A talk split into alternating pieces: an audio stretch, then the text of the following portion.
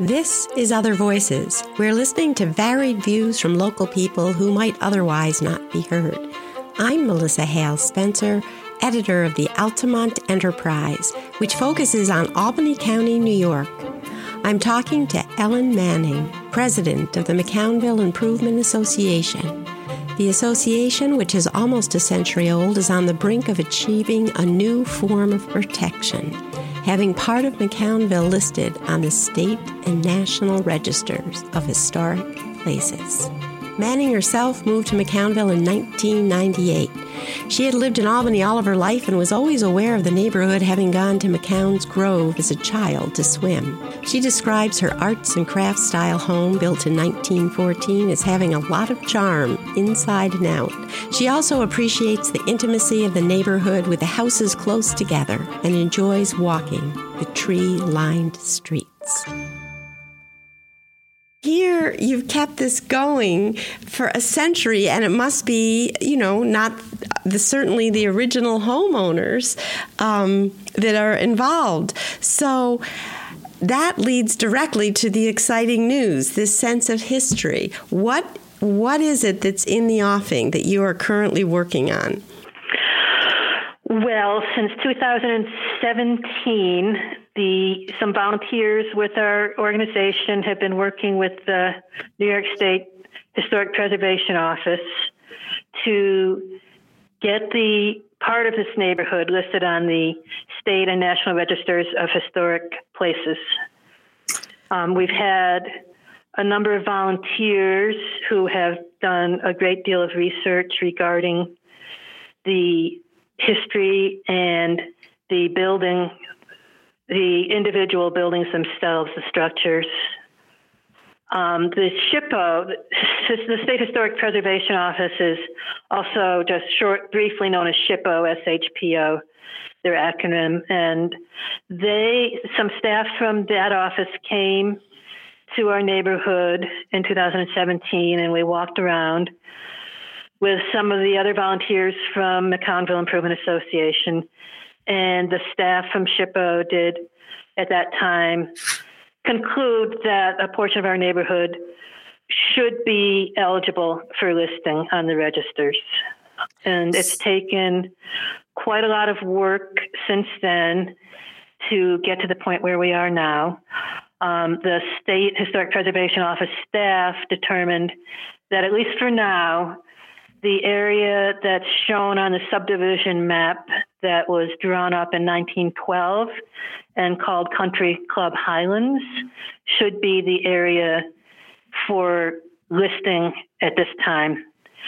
We're hoping that in the future we may get other parts of the neighborhood also listed on the registers. So, for the listeners we have that may not be familiar with McCownville, just if you could describe for us. Um, I find the house is just charming there, and I wasn't aware that it was known as the Country Club Highlands in 1912. So maybe if you could kind of take us on a a tour as if we're seeing what these houses are like and maybe a bit of the history. Is that the Albany Country Club that used to be where the State University campus is now that that the name came from?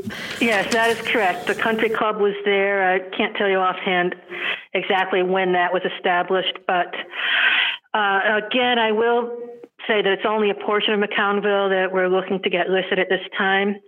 And um, there are about 106 properties, a portion of Western Avenue, and also Waverly Place, a portion, almost all of Waverly Place, 1 through 13 Waverly Place, uh, the southern portions of Norwood Street, Glenwood, Parkwood, and Elmwood Streets. So it's Western Avenue from 1421 Western Avenue west through, I believe it's 1461 Western Avenue, which is the no- in the north side only. Um, these properties were mostly built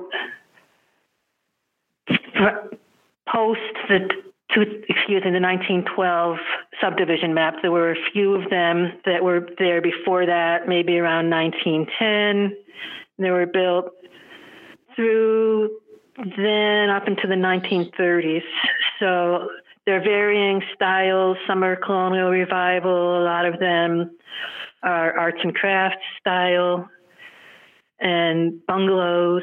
So there's a variety of styles that represent popular architecture of the time. Yeah, what's well you can tell from the names Norwood, Glenwood, Parkwood, Elmwood. One of the things that I find so charming about the whole McCownville area is there are trees. you know, a lot of these new developments are just you know these huge houses in the middle of kind of maybe what was a farm field they just kind of spring up without a relationship to each other and without um, any sense of landscaping.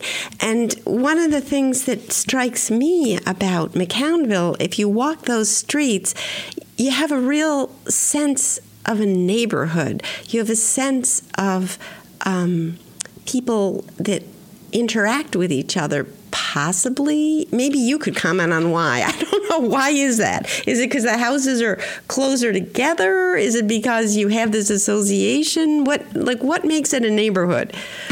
Well i think those things definitely help. And i will just want to back up just for a couple of uh, sentences and say um, as i said before it's just a portion from mccownville but mccownville itself is what what we consider to be McCownville is the area that's shown within the McCownville Fire District, mm-hmm. and it mm-hmm. goes from the city line up to about the Northway on the north side of Western Avenue, and then across the street to include streets across from Stuyvesant Plaza over to Schoolhouse Road, and then down Western Avenue on the south side, McCown Road back to Woodscape, and um, down east towards again the city line streets that go off of Western Avenue. So I know that's a little bit of a digression, but I just thought a little explanation of what comprises the whole of McCownville might be of interest to some of the listeners. Yeah, no, that's important. As far as what makes us, I think, also backing up a little bit, what makes us remain as an active organization, I think, is partly the fact that we are kind of sandwiched between a lot of commercial and institutional development. So we have, you know, we have our issues that we need, you know, that we try to protect our our little neighborhood and keep it residential. So I think because of different pressures externally, I think that helps us stay active and aware. Um, as far as the tree line streets go, I totally agree. I think it makes it very pleasant to walk and bicycle in the neighborhood. The trees are really important to us, and we have lost a lot of trees because partly because they are a century old and some of them are aging out. So it is on very much on our minds as an association that we want to make sure that we get some trees replaced in the neighborhood. We're kind of waiting for, we've had an ongoing um, stormwater drainage improvement project going mm-hmm. on, and we're hoping that will be completed next year. And when that is completed, then we plan to get busy on doing what we can to encourage new trees to be planted so that we keep the the lovely uh, tree lined streets for a lot longer. Yeah, that would that that certainly helps define the character of, of the entire area. And um, if you could now just kind of, you mentioned that this process started with a SHPO visit in 2017. So, this is quite an involved process, and I know you can't get into all the minutiae, but if you could just kind of walk us through what the process has been, where you are now, and what is left to be done in order to, to finalize these designations. Okay, I will try my best to get this encapsulated. Um, when the employees from SHPO came, as I said, they determined quite quickly that this area would be eligible for the national registers. And as you said earlier in the interview, kind of is characteristic of early 20th century suburbanization, you know, people coming up from the city because transportation became available and utilities became available over time, the automobiles. So, um, for various those reasons, primarily, um, you know, it shows like a typical sort of early 20th century type of development, and this area that is being considered for listing is basically stayed intact. It shows sort of a cohesiveness. Mm-hmm. Um, so people are very busy, and the employees at the State Historic Preservation, of course, have many, many projects. So it did take some time to get the process going.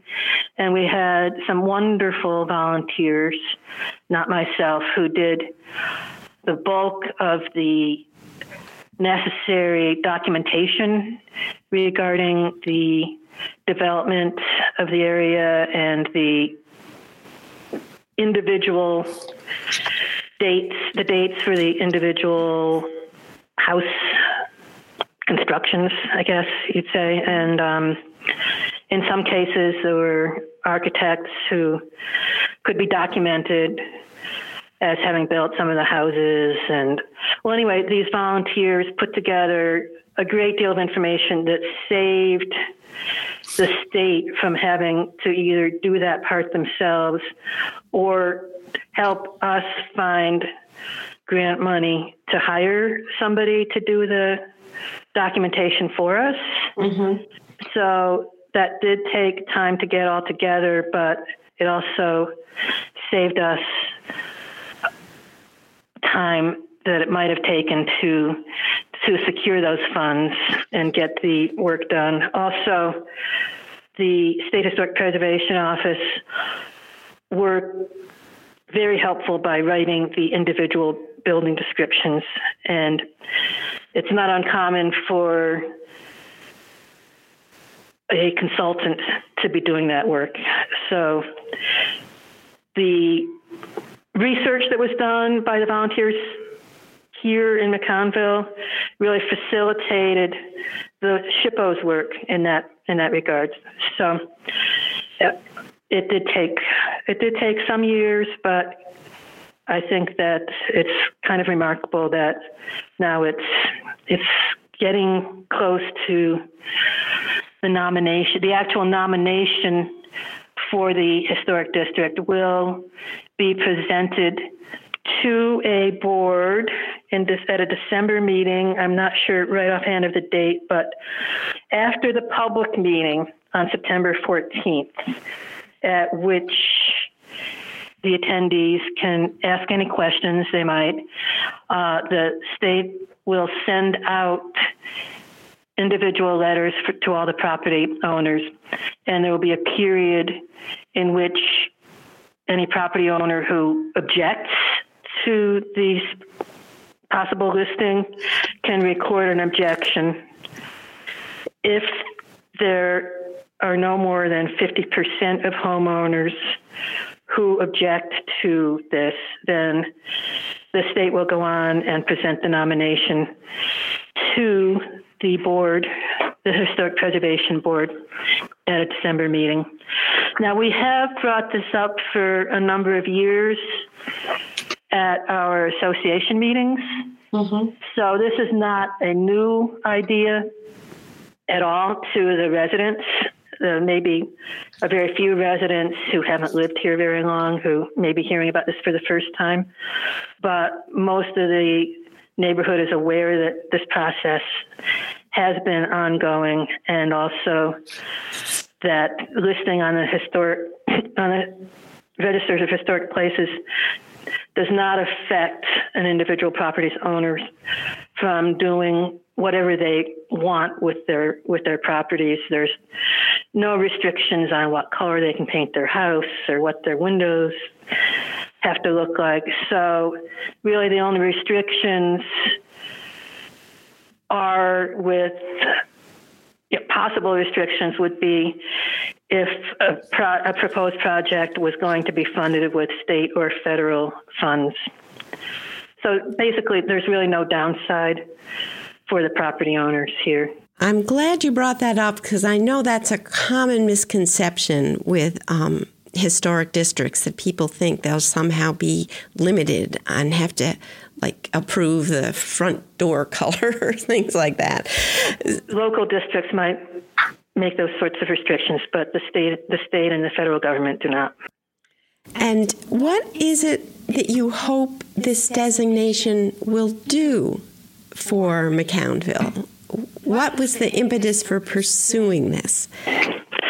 Well, partly it is that measure of protection from state or federal funds being used maybe to demolish the buildings or do something that would alter the neighborhood in a way that we would think would be you know, very uh, negative.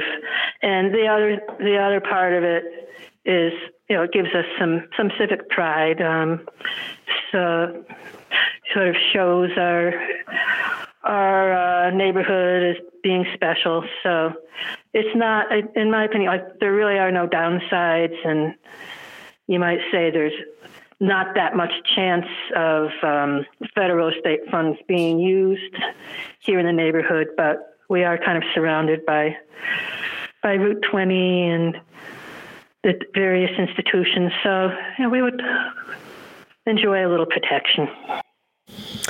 Yes, I think it, it this sense of civic pride that you mentioned, I would think would people would have their buttons bursting, just feeling like um, to be recognized and um, have the community at large know about it. I'm wondering a little about your own house. I think you said you moved to McCownville in 1998. Is that is that right? That's right. So you've been there, what is that, 23 years? It'll um, 23 years in December, yes. Just tell us a little about what brought you there and what your own house is like, what your feelings are about your house. Mm-hmm.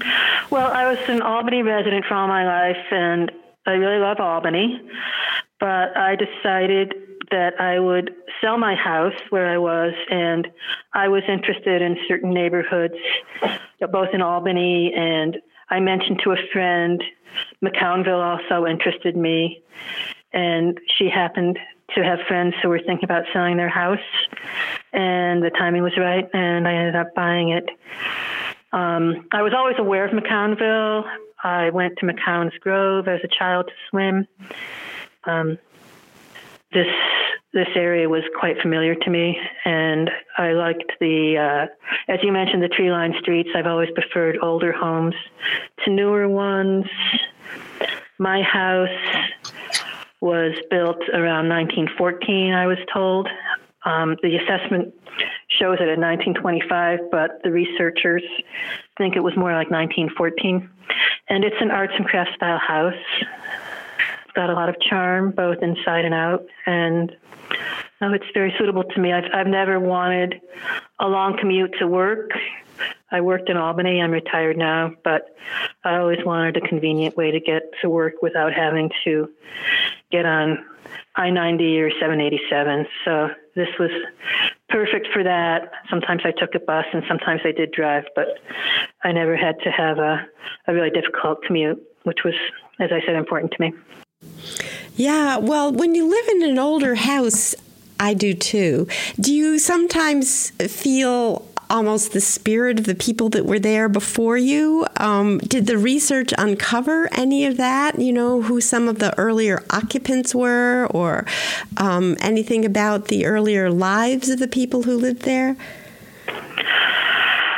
I didn't find out an awful lot of you know extensive details about them, but I did know that it was owned by one by one family. I know the the gentleman was a dentist, and it appears that he rented it for several years before buying it. But I believe he was here into the 1960s. Um, mm. I may be. I'm talking a little bit off the top of my head about that right now, but yeah, I really do appreciate knowing that people were here before me and um, that people have appreciated living here. The people that I bought it from had the woman who I bought it from grew up in the neighborhood, and a lot of people in this who live here either grew up here and moved back, or moved in the neighbor, moved.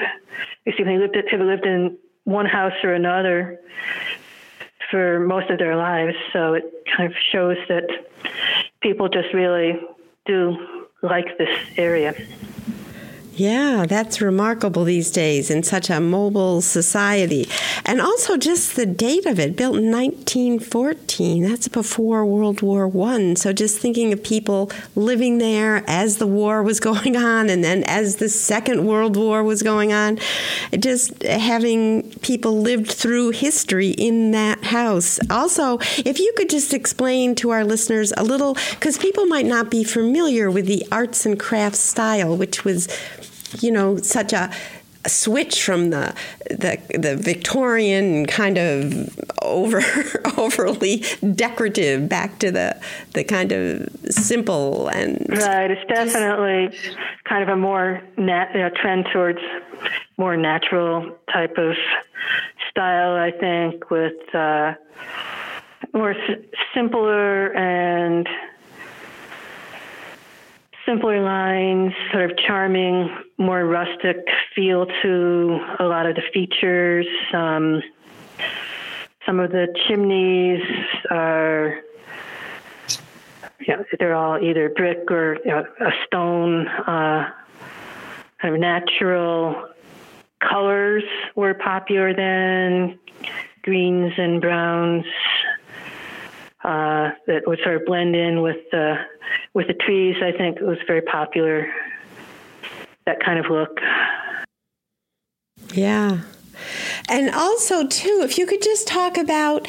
I don't mean in any personal way, like naming names, but just your relationship with your neighbors, because it just seems to me when a community is built like McCownville's built, you tend to intersect more. I, have been, you know, to do stories interviewing people in suburban neighborhoods, large houses, like where they don't know who lives across the street because they have this you know, say two acre plot of land, and then the next house is, uh, you know, kind of in the distance. But I have the sense that in McCownville, um, you probably run into each other more or know each other just because of proximity? Um, I feel like I do.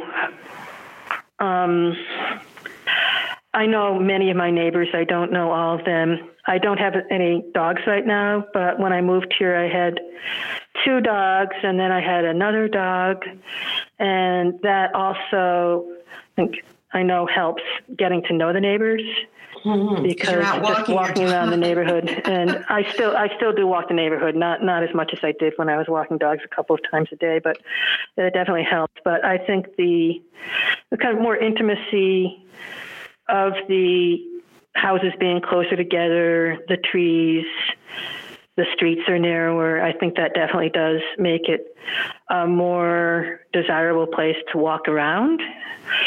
So, and I've noticed since the pandemic that and even in just the last couple of months, I I live on a quiet street, Norwood Street, but I just seem to see even more people walking up and down than I did a couple of years ago, even. So it's like that's probably bringing people out more to their home more, and they can take the time to walk around the neighborhood.